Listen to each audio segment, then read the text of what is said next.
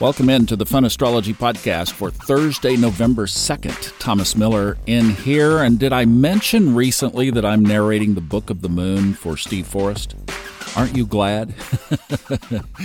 it's a big, thick book, so it's taking a little bit of time, especially since there are several other things going on in life right now. And one of those is about the moon had somebody leave a comment on YouTube yesterday about the moon being out of bounds. There's a big section in Steve's book about the out of bounds moon. It's toward the beginning, so you don't have to wait too long to get to it. What is the out of bounds moon? Well, basically, it's when the declination exceeds 23 degrees 28 minutes, either north or south. Then the moon is, or any planet, is considered out of bounds. The reason it's 23 degrees 28 minutes is that those are the outer parameters of the sun. That's how high and low it can go in the sky. Well, anything past that, a planet is considered out of bounds. And right now, the moon is significantly out of bounds 28 degrees 4 minutes north. Now, one other thing that you can throw in here, and this is not in the Honeycomb Collective,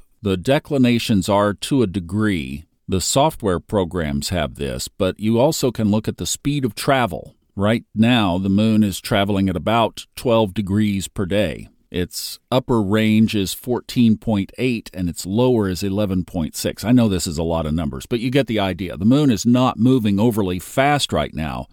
But if you have a moon that is traveling fast and is out of bounds, whoa, that's where you really get a wallop. But another wallop can come from this position of the moon because its outer limit is only 29 degrees. We're almost there. It peaked at 17 minutes, now it's at 4 minutes, but it peaked this morning between about 2 and 3 a.m. Now it's moving down. But our listener said that she has an out of bounds moon and was really feeling the chaos, having a hard time focusing. Those are a lot of characteristics of the moon being out of bounds. Yesterday was definitely a day I know people were feeling it. The inbox was full and people were asking for help. It was almost like full moon energy all over again. And yes, if you have an out of bounds moon in your natal chart, you would be feeling it more. And it is hard when you feel like you are facing a headwind and yet you have to sail. It is difficult. I get it. If you have to get up and go to work, you have a certain set of coping skills that will get you through the day. If you're able, you can take a down day.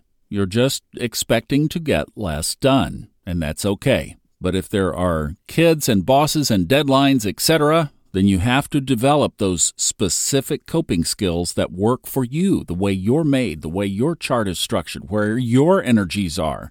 You have to develop things that will work to get you through. And of course, you have to factor in the couple of curveballs that are inevitable. Now, even though we don't have any exact aspects today, I am going to keep mentioning these parallels now. I've got them on my radar. I, I use them in the market stuff, but I hadn't been using them here. But let me just throw a couple of others down because I think this fits the energy of the last 48 hours. First of all, we have Jupiter and Saturn in an applying parallel, so that means basically think of it as an, a conjunction.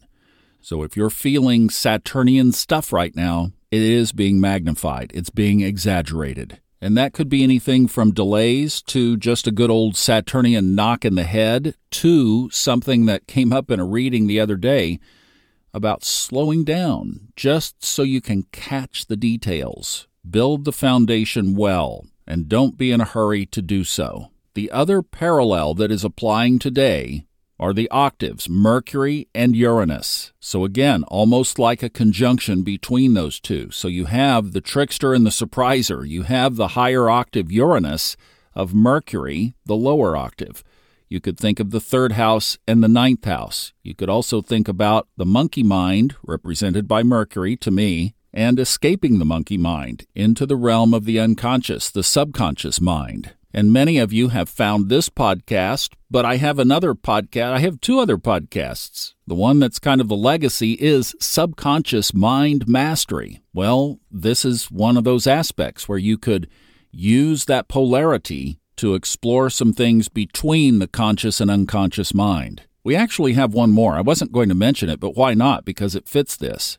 The other parallel today that is applying is between Venus and Neptune. And even though Venus is paddling its little way as fast as it can out of Virgo, trying to get itself home to Libra, it is hitting Neptune today in this parallel aspect. There's even more emphasis on the unconscious, Neptune. And these parallels are typically show up as positive conjunction like aspects. So, as we pull the hood back and take a look a little deeper today, we do have several things that, even though there's nothing direct, there certainly are some things under the covers that are contributing to the way that if you're feeling this, that's why.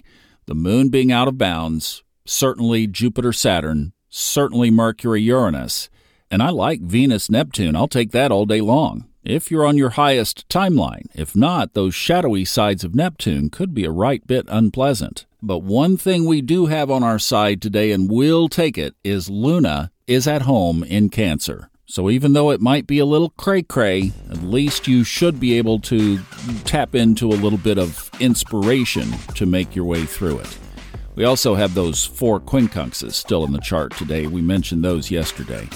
Have a great day. I cannot believe this has been a busy week, but it's almost a gone week. TGI Friday tomorrow. I'll see you back. Have a wonderful day. Sending you all kinds of love, love, love, love, love, love, love.